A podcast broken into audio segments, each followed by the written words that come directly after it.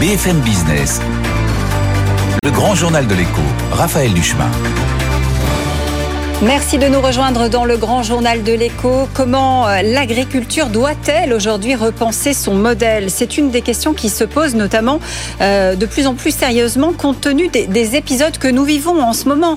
Euh, pendant l'été, il suffit de regarder par exemple les paysages de la Beauce ou, ou les rivières, les fleuves asséchés pour comprendre qu'il va falloir indéniablement s'adapter à cette évolution. La question est comment, bien sûr. On va s'y intéresser parce qu'elle aura euh, des conséquences, y compris économiques, hein, sur nos régions et sur euh, les productions, tout simplement, qui y sont réalisées. Bonsoir, Christian Huyghe. Bonsoir. Alors, on ne vous entend pas. Euh. Ça y est, ça y est, on vous entend. Bonsoir, merci d'être avec nous. Vous êtes directeur scientifique agriculture à, l'INRAE. Euh, on a aujourd'hui, je crois, hein, euh, un peu plus de 50 000 hectares qui sont partis en fumée cette année. C'est vrai que cela faisait des décennies que ça n'était plus arrivé. Une sécheresse euh, qui est qualifiée de, de, sans précédent, des nappes phréatiques dont la situation est jugée aujourd'hui même préoccupante parce que toutes sont en baisse selon le, le BRGM, hein, le Bureau de, de recherche géologique et, et minière. Cela a des conséquences directes à court terme, bien sûr, et on les voit, mais ça en aura aussi à plus long terme. C'est la raison pour laquelle on, a eu envie de vous demander de nous éclairer. Euh, si je schématise, on fait du vin aujourd'hui dans le Bordelais et en Bourgogne, en Provence aussi, dans le Languedoc. Euh, on cultive des, céréales dans, la Beauce et, et, en Brie. Les élevages animaux sont nombreux dans les pays de la Loire ou en Bretagne. Demain, ce sera différent? Alors, inévitablement, ce sera différent. Euh, la, question, c'est quand, quand et demain pour vous, en fait? On est dans la dizaine d'années qui, euh, qui est devant nous. En fait, on va plus devoir s'adapter à des très très grandes variations interannuelles qu'à une vraie transition du climat.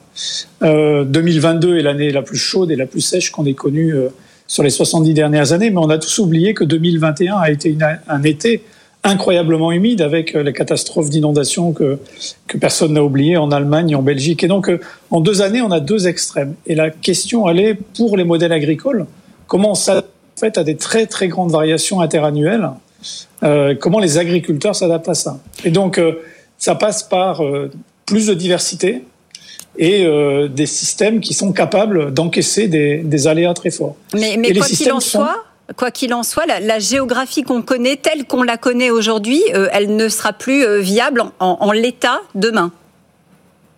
Elle, ne, elle, va devoir, elle va devoir évoluer. En fait, les paysages, ils vont pas bouger si vite que ça. Euh, la, viticulture peut remonter. Il y a eu des périodes où elle était plus au nord que ce qu'elle est aujourd'hui. Mais elle ne remontera pas si vite que ça parce que les terroirs seront pas les mêmes et en fait, vous, pouvez, vous devez produire ce que le consommateur a envie de consommer. Donc, produire un vin que le consommateur n'aurait pas envie de consommer, ça n'aurait pas beaucoup de sens. Donc, on va avoir une évolution des zones de production, mais on va en même temps avoir une, une évolution des pratiques agricoles de façon à pouvoir assurer que les produits euh, qui sont mis en marché sont les mêmes. Et vous n'avez pas non plus les mêmes potentiels de production dans toutes les régions. Si vous êtes en, Bourgogne-Franche-Comté et dans les massifs du Jura, là où on fait un excellent comté, vous ne pouvez pas dire euh, que vous allez demain produire autre chose. Donc vous allez devoir, pour ces régions-là, adapter les systèmes de production à une température qui en moyenne euh, devient très élevée. Et en fait, ce qu'il faut en même temps réfléchir, en même temps que l'adaptation, c'est comment l'agriculture va demain devoir remplir ces différentes fonctions. On réfléchit beaucoup l'agriculture dans son rôle de souveraineté alimentaire, qu'on a d'ailleurs tendance à confondre avec autosuffisance alimentaire. La souveraineté, c'est la capacité à décider de façon souveraine ce que l'on mange. Donc on doit assurer cette, cette, souveraineté alimentaire, mais en même temps on doit concilier ça avec des fonctions environnementales, que ce soit euh, la préservation de la biodiversité, et puisqu'on parle de climat, en, en, levier majeur en fait d'adaptation et de mitigation du climat. Et l'agriculture, elle, elle, a un potentiel absolument considérable. On parle beaucoup du stockage du carbone, et c'est un levier, mais c'est aussi euh, produire des, des substituts au carbone fossile, puisque c'est euh, en tout premier lieu le, déstockage massif du carbone fossile qui conduit à, au, changement climatique. Bon, il y a aussi d'autres gaz à effet de serre, et en particulier en agriculture, que ce soit euh, le méthane ou le protoxyde d'azote. Et donc là, l'agriculture va être amenée à jouer euh, un, rôle considérable. Mais encore une fois, avec des grandes variations entre régions, vous ne ferez pas dans le dans le sud ce que ce qu'on peut faire dans le nord. Ça va se traduire par des introductions d'espèces nouvelles, ça c'est inévitable. Qu'est-ce que vous entendez par, par, espèce nouvelle? Non, non, je, je, rebondis parce qu'effectivement, ça m'interpelle. Euh, espèce nouvelle, je sais que vous, vous travaillez aujourd'hui, hein, euh, le monde scientifique travaille, euh, la recherche travaille sur euh, justement des, des, espèces qui soient plus résistantes euh, à la fois au, au, stress hydrique, mais, mais pas seulement, qui soient plus en capacité de, de s'adapter finalement bah, tout simplement à son environnement. Alors, les, espèces nouvelles, elles doivent être capables de s'adapter à. On parle beaucoup de contraintes hydriques, mais si euh, on, regarde aussi l'ensemble de l'année 2022, il a fait plus chaud et donc euh, ce qu'on appelle la phénologie des plantes, c'est-à-dire la, date à laquelle elles franchissent leurs différents stades, la date à laquelle elles fleurissent, euh, évolue et, ça se traduit par exemple par le fait qu'on a plus de gelée alors qu'en moyenne il fait, on a plus de dégâts liés au gel alors qu'en moyenne il fait plus doux. C'est simplement lié au fait que les plantes ont un stade de floraison qui est avancé et que donc elles sont exposées à des gelées tardives. Donc il faut à la fois avoir des espèces qui soient euh, et des nouvelles espèces introduites qui soient capables d'absorber euh, ces aléas climatiques. Et donc, euh, par exemple, classiquement, ce que l'on met en avant, c'est euh, le avoir moins de maïs qui est très gourmand en eau et avoir plus de sorgho qui est aussi une espèce qui, qui pousse très bien en été et qui a une, une efficience d'utilisation de l'eau et de l'azote qui est, qui est meilleure que celle du maïs. Ça veut dire que les endroits, les endroits où on plantait du maïs, on, on va devoir euh, euh, faire un, un changement et, et, remplacer par le sorgho pour justement euh, s'adapter à ce changement climatique? C'est pas forcément une c'est pas forcément une substitution totale, mais c'est remplacer une partie de de la surface en maïs par d'autres cultures, ce qui rentre dans ce que j'ai dit tout à l'heure. Hein, pour euh, être plus résilient, il faut diversifier, c'est-à-dire qu'il y a des années, le maïs sera mieux, des années, le, sorgho sera mieux. Donc, euh, c'est introduire des espèces nouvelles, c'est utiliser la génétique végétale. Hein. La génétique, elle permet de, de modifier en profondeur, les, d'avoir des variétés qui sont capables de, d'encaisser, encore une fois, des aléas euh, importants. Le, un très bon exemple est celui de la vigne, où, où pour s'adapter à des conditions locales, vous pouvez utiliser euh, des cépages euh, différents. Euh, par exemple, en, Bordeaux, on a un cépage majeur qui est le merlot, et il s'avère que c'est un cépage qui est extrêmement sensible aux, grandes chaleurs, aux chaleurs très élevées. Donc, introduire des, cépages nouveaux, mais c'est aussi utiliser des porte-greffes qui vont être capables d'aller chercher de l'eau plus en profondeur et donc d'assurer l'alimentation en eau de la plante. Ça va être un travail au travers de, des agroéquipements. Hein, euh, on parle, puisqu'on parle d'irrigation, c'est comment, euh, par exemple, on fait de l'irrigation de précision en utilisant les agroéquipements, les éléments digitaux. Et puis, euh, la, question de l'adaptation n'est pas qu'une question liée aux, aux pratiques agricoles. C'est pas que de l'innovation biotechnique, ce sont aussi des innovations organisationnelles toute la réflexion qu'il y a aujourd'hui sur le partage de l'eau est issue du, du Varenne, du Varenne de l'eau, euh, met en avant des, des, leviers de type organisationnel, comment collectivement, à l'échelle d'un territoire, d'un bassin versant, on s'organise pour avoir la meilleure utilisation de l'eau, pas forcément pour produire plus en volume, mais pour produire plus en valeur et donc euh, répondre à ce que les, les consommateurs ont, ont envie de consommer. Et puis, dernier levier, l'agriculture produit, mais ce qui arrive et pour l'essentiel des, au travers des, euh, processus des industries agroalimentaires. Hein, 80% de ce qu'on consomme a été transformé. Et donc, si on produit des choses un peu différentes, eh bien, il va falloir que là aussi, les procédés et les processus en industrie agroalimentaire soient adaptés pour transformer ces productions nouvelles. Donc on, on voit bien qu'au travers de, de changement climatique et de ce que l'on vit aujourd'hui, c'est un processus de transformation extrêmement profond qui se met en place. Oui, c'est pour ça que je, je, parlais tout à l'heure de, de véritables changements euh, à l'échelle de, de l'économie du, du, pays, hein, parce que on va être obligé de s'adapter à, à, à, tout un tas de niveaux finalement. Euh, Peut-être qu'il y aura des, des, déplacements de population en fonction des, des secteurs économiques qui vont se peut-être se, se, déplacer un petit peu géographiquement.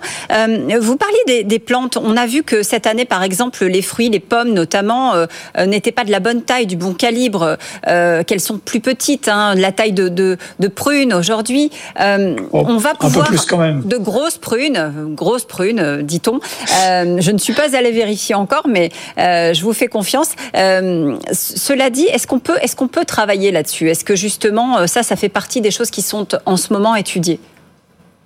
Alors, euh, on, travaille encore une fois, par exemple, si vous prenez l'exemple du pommier, des pommiers qui sont adaptés euh, à des, contraintes hydriques euh, plus fortes, sachant que le pommier, le grand travail, c'est quand même l'adaptation, améliorer sa résistance aux maladies et aux bioagresseurs, parce que c'est un, un, une production qui a une consommation de produits sanitaires qui, est très élevée. Donc, ça fait partie des, transformations qui sont mises en place.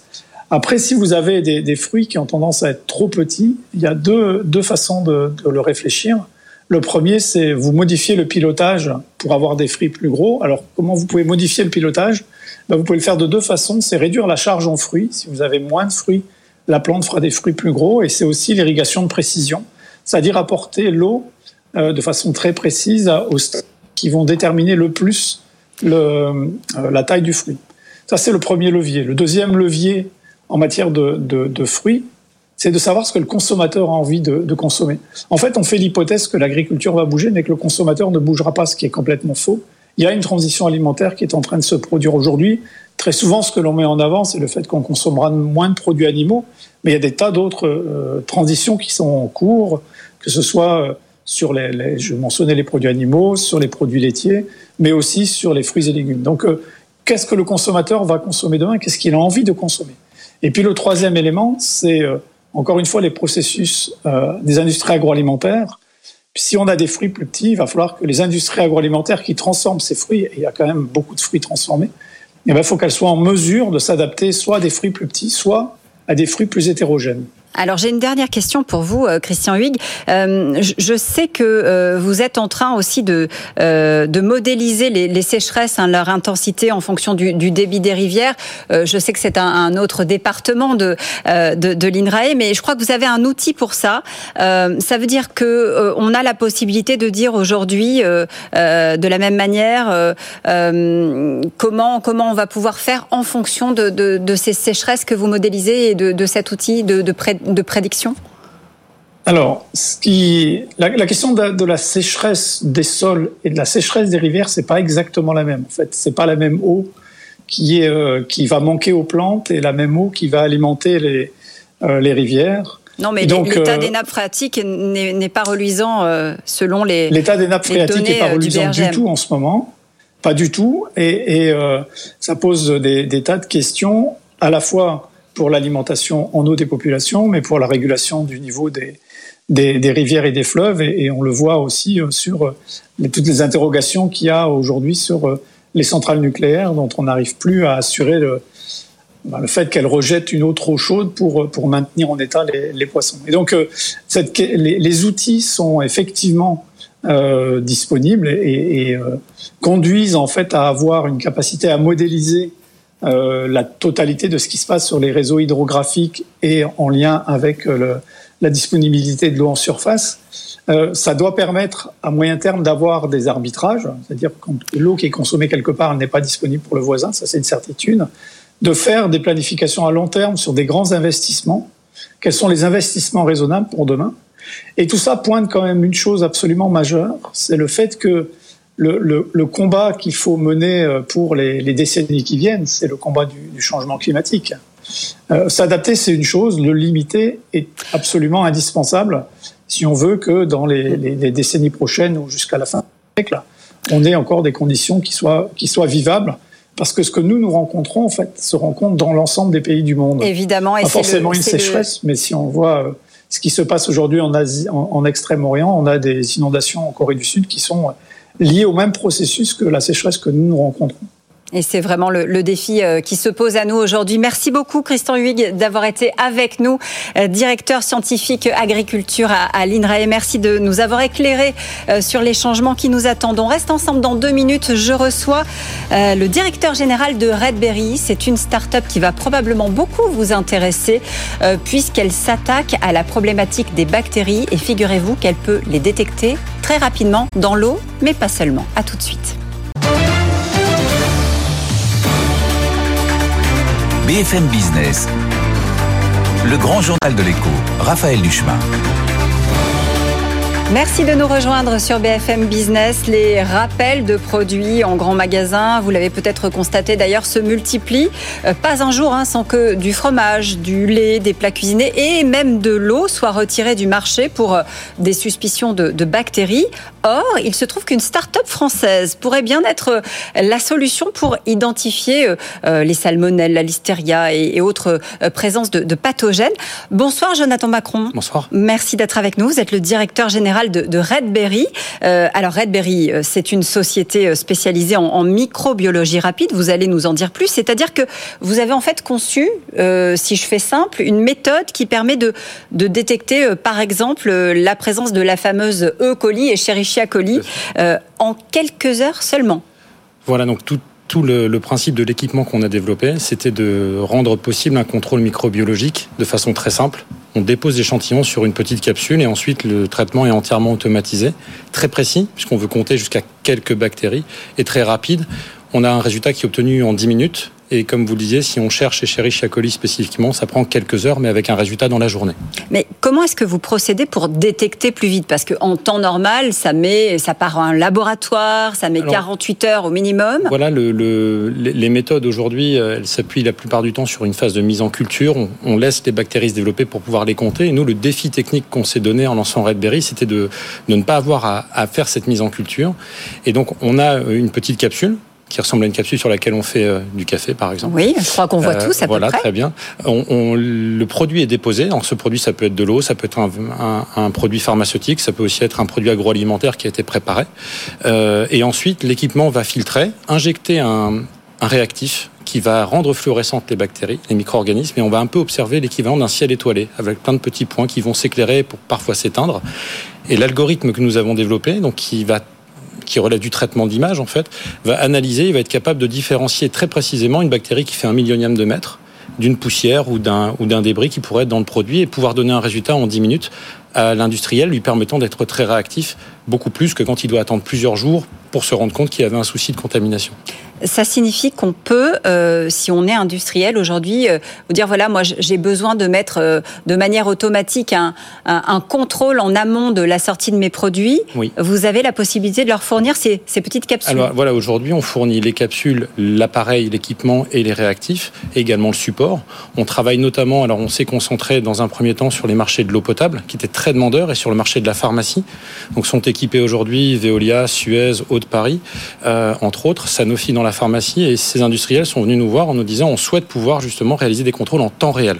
Pas forcément de façon entièrement automatisée. On a toujours besoin de déposer l'échantillon et on a toujours un expert qui quand même euh, contrôle un peu tous ces procédés-là, mais de façon beaucoup plus rapide et beaucoup plus simple. Donc vous le dites, hein, vous, vous, travaillez sur, sur l'eau potable. Euh, par exemple, euh, je crois que la semaine dernière, euh, du côté de Gérardmer, l'eau potable n'était plus consommable. Il a fallu attendre trois jours avant de savoir si on pouvait aller pomper dans le lac à côté. Les, les, les, circonstances climatiques actuelles font que l'eau se raréfie. Donc la ville de Gérardmer, alors nous on est basé à Strasbourg, donc c'était, ce sont nos voisins, a pris la décision de puiser dans le lac de Gérardmer pour pouvoir alimenter en eau potable. Mais avant de pouvoir la rendre disponible, ils ont dû s'assurer de sa potabilité. Ça, ça prend trois jours. Donc quand on est dans des, dans des euh, circonstances de tension, euh, ben, on se rend compte que ce sont des temps qui ne sont pas, qui, qui, sont difficilement gérables. Donc avec votre système, on pouvait aller plus vite. On aurait pu aller, euh, on aurait pu avoir des résultats dans la journée, tout à fait. Euh, vous travaillez aussi, alors ça c'est intéressant, sur les eaux de baignade. Et en ce moment, c'est vraiment problématique, euh, tout simplement parce qu'il fait très chaud, que la température des eaux est montée et que forcément, il y a davantage de, bactéries. Tout à fait. En fait, le, le fait que les eaux, notamment en moyenne, soient général, enfin, régulièrement au-delà de 30 degrés, euh, rend encore plus probable ou beaucoup plus, euh, beaucoup plus fréquente les contaminations et la prolifération bactérienne, ce qui amène, comme on a pu le voir en Italie euh, récemment en Émilie-Romagne, à avoir des, plages qui ne sont plus euh, accessibles aux, aux baigneurs parce que justement on a un problème de, de contamination à Escherichia coli ou au Staphylococcus aureus euh, ou d'autres bactéries. Donc euh, ce serait possible par exemple d'équiper les stations balnéaires euh, avec vos, vos, vos, petites pastilles de, de, réaliser en tout cas des essais beaucoup plus rapidement pour permettre de réagir dans la journée si on avait ce type et de ne pas réouvrir les plages au bout de plusieurs jours mais de pouvoir le faire beaucoup plus rapidement. Euh, les eaux de baignade, l'eau potable, euh, est-ce que par exemple demain euh, vous pourriez équiper, je ne sais pas moi, les, grandes surfaces pour qu'il y ait des contrôles un peu plus poussés sur, euh, bah, sur le, fromage par exemple? C'est vrai que on a, on a alors après la question de savoir à quel endroit se réalise l'analyse est toujours posée parce qu'il y, a quand même un effet de volume et il y a quand même toujours un enjeu à, à positionner au bon endroit. Mais nous, ce qu'on a voulu faire, c'est rendre le contrôle le plus facile pour pouvoir le mettre le plus près du point de prélèvement. Donc chez des producteurs, chez les industriels. Euh, typiquement sur le fromage, on a déjà développé un test. Alors on ne dépose pas le morceau de fromage sur la capsule, il y a un pré-traitement, mais comme pour tout test microbiologique, on prépare et on a très bons résultats, de même que sur le lait UHT. on s'est concentré d'abord sur l'eau et la pharmacie pour aujourd'hui, mais c'est vrai que ce sont des applications sur lesquelles on envisage et on va travailler l'année prochaine. Euh, ce marché, euh, cette année, vous, vous comptez, je, crois, hein, au, dernier trimestre, euh, mettre un, indicateur, puisqu'on parlait de l'eau, un indicateur de, de, la qualité de l'eau potable sur, sur le marché. De la potabilité, ouais. C'est vrai que quand on, quand on voit finalement bah, les enjeux en cours en ce moment. Euh, on, comprend combien ça, peut être utile. Euh, comment ça va se passer et qu'est-ce qu'il va, qu'est-ce qu'il va permettre L'indicateur que vous mentionnez, c'est la détection spécifique d'Escherichia coli. Donc Escherichia coli, c'est une bactérie intestinale et c'est l'un des marqueurs, de, des critères de potabilité de l'eau. Donc l'enjeu là, c'est que même si on a toute une flore, on ne détecte que. Et on a annoncé, on a lancé, euh, et c'est en, cours de, de, de première évaluation avec notamment Veolia Recherche et Innovation et les, différentes usines de production chez eux, euh, un kit qui permet de détecter Escherichia coli dans la journée. C'est-à-dire que pour l'opérateur, la personne qui arrive et fait ses prélèvements a son résultat dans la journée et donc a même de réagir. Et c'est la, première solution sur le marché qui permet une telle rapidité dans l'obtention d'un résultat dans le décompte des chéris coli. Alors, on a parlé de l'eau euh, et vous avez évoqué le, secteur de la pharmacie. Euh, évidemment, évidemment, c'est aussi un des gros enjeux hein, pour vous et pour et pour ce secteur-là. Euh, vous travaillez notamment sur la question des vaccins. Comment est-ce que vous pouvez, eux, les, aider à, réduire les délais? Parce que c'est vrai qu'avant la mise sur le marché, il y a toujours des, délais extrêmement longs. Le très gros enjeu dans le domaine de la pharmacie, c'est la libération des vaccins. C'est-à-dire qu'une fois que le vaccin est fabriqué, on doit s'assurer de sa stérilité pour qu'il puisse être euh, administré en toute sécurité. Aujourd'hui, ça prend 14 jours. C'est-à-dire qu'une fois que le vaccin est fabriqué, on attend 14 jours avant de pouvoir l'utiliser. On se rend bien compte, quand on est face à des, situations de tension, que c'est un problème. Puis on a également des thérapies cellulaires qui ont des durées de vie très courtes et qui sont donc pas compatibles avec ce délai. Aujourd'hui, on travaille d'ores et déjà et on prépare avec euh, nos premiers clients dans la pharmacie, Sanofi étant l'un d'entre eux, il y en a d'autres, euh, la validation d'une méthode qui permettra de réduire ce délai à trois jours et qui en ferait donc le test de stérilité le plus rapide sur le marché, euh, répondant à toutes les exigences réglementaires. Ce sera prêt quand? L'année prochaine. L'année prochaine. Donc c'est une première, euh, première mondiale. Ah oui, c'est là. On a eu celle avec Colli. Maintenant, on travaille à celle sur le test de stérilité. Vous l'avez dit, vous êtes basé en Alsace. Euh, vous êtes ce qu'on appelle une, une start-up euh, industrielle, on peut dire comme ça, hein. avec un, un savoir-faire très pointu, inédit sur le marché. Comment est-ce que vous allez vous développer on, voit bien qu'il y a finalement un champ des possibles qui est assez large. On a, eu une, euh, une forte phase de, développement et de recherche. Aujourd'hui, la technologie, elle est robuste, elle est éprouvée. Donc on rentre dans une seconde phase qui est celle de l'accroissement de nos ventes. On a déjà généré, on a eu un modèle un peu, peu inédit dans notre domaine, euh, qui est euh, celui des, startups à forte complexité technologique, à savoir qu'on n'a pas levé de fonds jusqu'à aujourd'hui. On s'est développé et on s'est financé principalement sur la base de nos ventes avec des clients industriels qui nous ont fait confiance très tôt qui ont parfois testé des équipements un peu préliminaires. Et ça, ça nous a permis deux choses, de nous financer et aussi d'itérer sur le, sur le produit pour être sûr que ça réponde à un besoin. Vous avez dit jusqu'à maintenant, ça veut dire qu'il y a une levée de fonds qui va venir? Oui, on va annoncer une, une première levée de fonds pour Redberry euh, en septembre-octobre. Voilà, et qui devra nous permettre à la fois d'accélérer sur nos ventes, de faire grandir aussi l'équipe sur des aspects de production et sur du support aux clients et de maintenir la dynamique, puisque là on a une très forte traction au niveau des clients. Donc tout l'enjeu c'est de maintenir le niveau de satisfaction client. Tous les gens qui ont utilisé Red, Red One aujourd'hui ont souhaité l'acheter. Donc moi, mon objectif, c'est qu'on continue sur cette bonne dynamique. Tout le monde est en train de se demander, avec moi évidemment, ah. pourquoi ça s'appelle Redberry Ah, euh, alors je vais, je vais essayer d'éviter d'utiliser des, mots trop compliqués, mais les premiers sels qu'on a utilisés pour euh, identifier, enfin pour, euh, pour détecter des bactéries, les ont révélés sous forme de petits points rouges qui, qui ressemblaient à des baies rouges. On l'a traduit en anglais, ça nous a beaucoup plu et par ailleurs c'était un peu dans l'air du temps de toutes ces nouvelles technologies qui sont souvent apparentées à des fruits et qui deviennent des standards, comme c'est notre objectif et qu'on va tout faire pour ça, ça sonnait bien. Et ça sonne bien, effectivement. Et on espère que la suite va bien sonner aussi pour vous. Euh, Redberry, donc en Alsace. Merci, Jonathan Macron, d'être venu nous, nous, parler et nous annoncer donc cette, cette levée de fonds hein, qui est prévue pour, euh, pour l'automne. Euh, on reste ensemble, bien sûr, dans le grand journal de l'écho. Dans un instant, on va s'intéresser aux plateformes. Plateformes parce que, vous le savez sans doute, Disney vient de doubler Netflix. On va essayer de comprendre pourquoi. À tout de suite.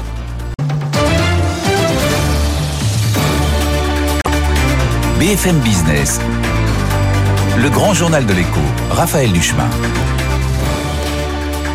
Merci d'être avec nous sur BFM Business dans le grand journal de l'écho. La magie Disney a, manifestement opéré sur les abonnés. Euh, la plateforme Disney Plus a séduit entre mars et juin 14 400 000 nouveaux clients.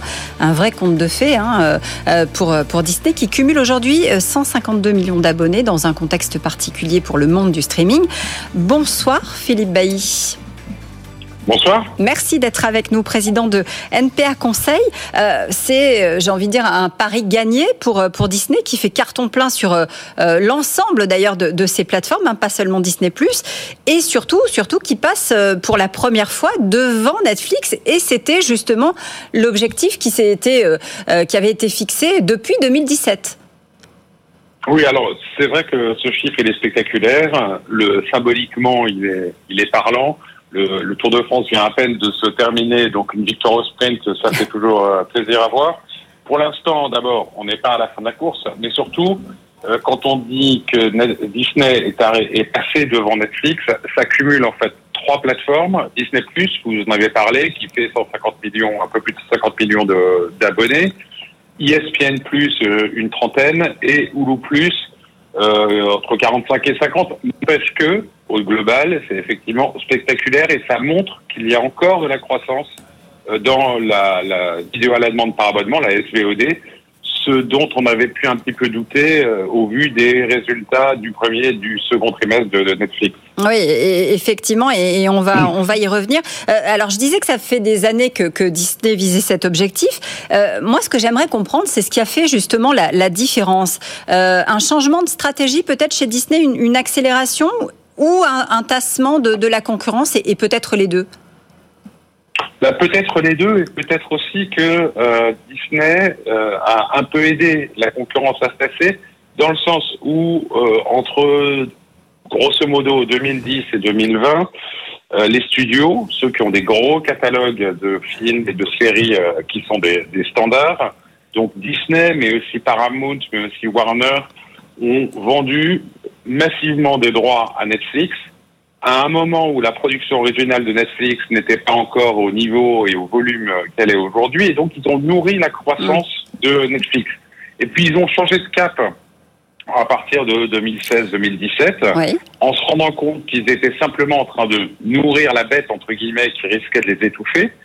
Et à partir de là, euh, donc, mais, mais un peu tard, parce que dans l'intervalle, ils avaient laissé le temps à Netflix de développer ses propres productions. N'empêche qu'ils ont pris le virage, ils ont commencé les uns et les autres à démarrer, à lancer leur, leur plateforme.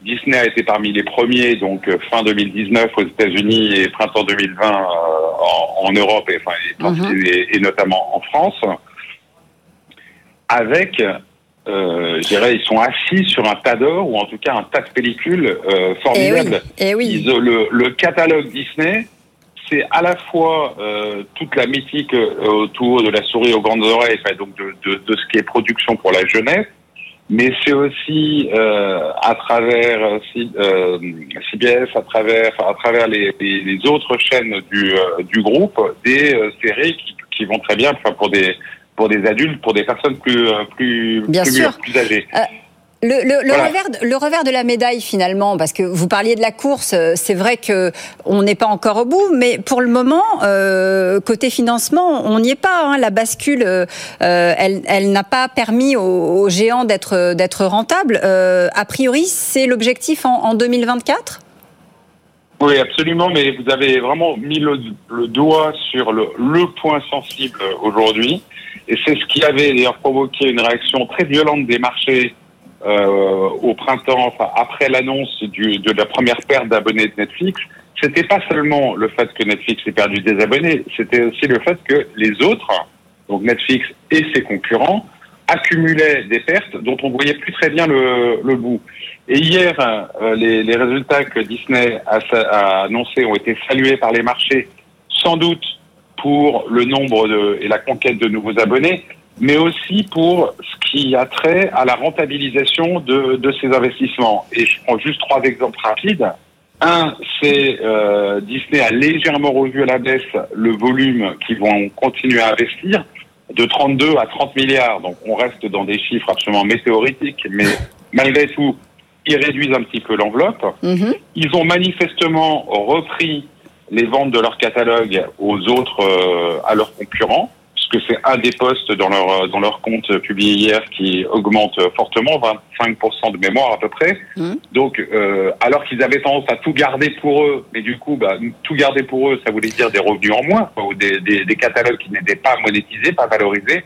Là, visiblement, ils ont un peu rouvert les vannes. Et puis aussi, et peut-être surtout, ils ont annoncé euh, des hausses de prix qui sont euh, très sensibles. Hein.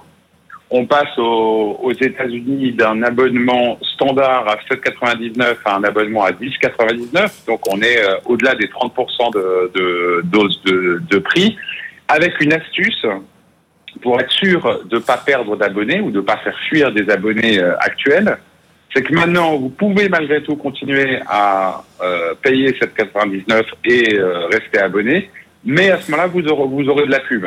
Ça fait quelques semaines que les marchés attendent des précisions sur le Disney avec pub, Netflix avec pub. Ça y est, Disney a, a dégainé hier. Alors justement, puisque vous, parlez de la pub, c'est intéressant euh, parce que Netflix aussi hein, commence à se dire euh, euh, j'ai des difficultés, j'ai perdu des abonnés, bah, en cause notamment la, hausse des, prix, les hausses des prix d'ailleurs, parce qu'il y en a eu plusieurs. il y a quand même un million d'abonnés perdus, c'est énorme. du coup, il faut trouver une parade. Est-ce que la parade, la bonne parade, c'est notamment la publicité? Bah, en tout cas, ça permet, enfin, 200, plus de 200 millions d'abonnés dans le monde pour Netflix. C'est effectivement une nombre de, un nombre de paires d'yeux et d'oreilles qui regardent des programmes tous les jours qui sont colossaux. Ça, ça génère des audiences que euh, dont rêveraient bien des chaînes de télévision. Et effectivement, le, le pari, enfin le pari ou en tout cas l'axe, c'est de dire, bah, si on donne de la pub à voir à ses, euh, à ses abonnés, eh ben, on se crée une deuxième source de revenus. Une fois qu'on a posé le principe qui est assez simple, il y a l'exécution. Là, c'est un tout petit peu plus compliqué parce que quand vous payez un abonnement et que potentiellement ça fait des années que vous euh, un, de vos plaisirs, c'est de regarder des programmes sans publicité, bah, il faut faire attention à ne pas en injecter trop pour ne pas vous faire fuir. Et puis, si c'est pour si ça vise à faire venir aussi d'autres euh, des abonnés nouveaux supplémentaires, il faut qu'il y ait un écart de prix qui soit suffisamment attractif pour qu'ils euh, viennent. Tout ça, sachant qu'on est dans un monde très concurrentiel, que si Netflix est un peu moins attractif, les abonnés risquent à tout moment de se tourner vers Disney+, vers Paramount+, ou vers HBO Max. Oui, alors justement, on est dans un monde très concurrentiel. Euh, on a parlé euh, de Netflix, on, aurait pu parler d'Amazon euh, ou, d'OCS, hein, qui sont aussi en, difficulté, en tout cas beaucoup plus que, Disney+, qui, qui va bien.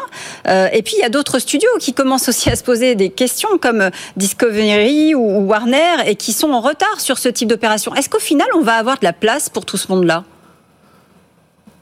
Alors, euh, il n'est pas sûr qu'on ait de la place au sens de la configuration actuelle, c'est-à-dire chacun dans son couloir créant une, euh, une offre supplémentaire.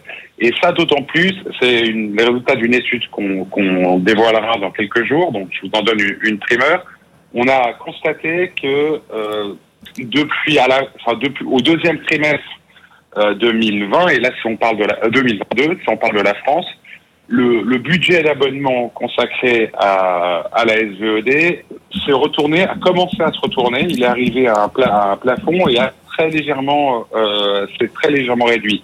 Donc effectivement, clairement, on va pas éternellement ajouter des abonnements aux abonnements et dépenser euh, toujours plus. Euh, ça, c'est pour le marché français, puis c'est pareil pour le marché américain, qui s'est déjà retourné en partie. C'est pareil pour le marché américain. C'est une des raisons des difficultés de Netflix euh, ces derniers mois. Quand on regarde en fait la hausse des, euh, des revenus de Netflix et les États-Unis et le Canada, donc l'Amérique du Nord pèse encore 45% de ses revenus. Ça fait plusieurs trimestres déjà que Netflix perd des abonnés dans ces, dans ces territoires, mais euh, c'est compensé, même plus que compensé, par les hausses de prix. Le, le risque, c'est la hausse de prix de trop, c'est-à-dire celle qui vraiment euh, accélère la perte d'abonnés et vous envoie euh, dans le mur, enfin en tout cas dans, dans, les difficultés. Une des réponses à, donc à cette surabondance d'offres, ça va peut-être être dans des rapprochements. Alors déjà, vous évoquiez Discovery et, et Warner. Chacun avait sa plateforme. Il y avait Discovery Plus et HBO Max. Que le groupe, puisque maintenant ils sont sous la même maison, a décidé, c'est qu'ils vont réunir les deux services dans une seule plateforme. On devrait l'avoir arrivé en France en 2024 et aux États-Unis fin, 2000, fin 2023. Ça, c'est une chose. L'autre, l'autre élément, c'est que depuis le début de l'année, les valeurs de, euh, de la vidéo, enfin tous ces géants de l'entertainment, ont souffert en, bourse dans des dans des proportions très très importantes. Enfin, il y a encore de quelques jours avant donc l'annonce de ces résultats, Disney perdait près de la moitié de sa valeur par rapport au, début d'année. C'est vrai pour tous les acteurs de la chaîne et qui dit valeur en baisse dans un marché ultra concurrentiel, forcément ça rouvre des appétits pour de la reconsolidation et potentiellement d'autres rachats. On va, on va regarder effectivement tout ça avec grand intérêt dans, les mois qui viennent. Merci beaucoup euh, Philippe Bailly d'avoir été avec nous euh, dans le grand journal de l'écho sur BFM Business. Je vous donne rendez-vous euh, dès demain, bien sûr, à 18h sur BFM Business et aussi vous nous retrouvez sur bfmbusiness.fr en podcast et en replay. Bonne soirée à tous. Le grand journal de l'écho sur BFM Business.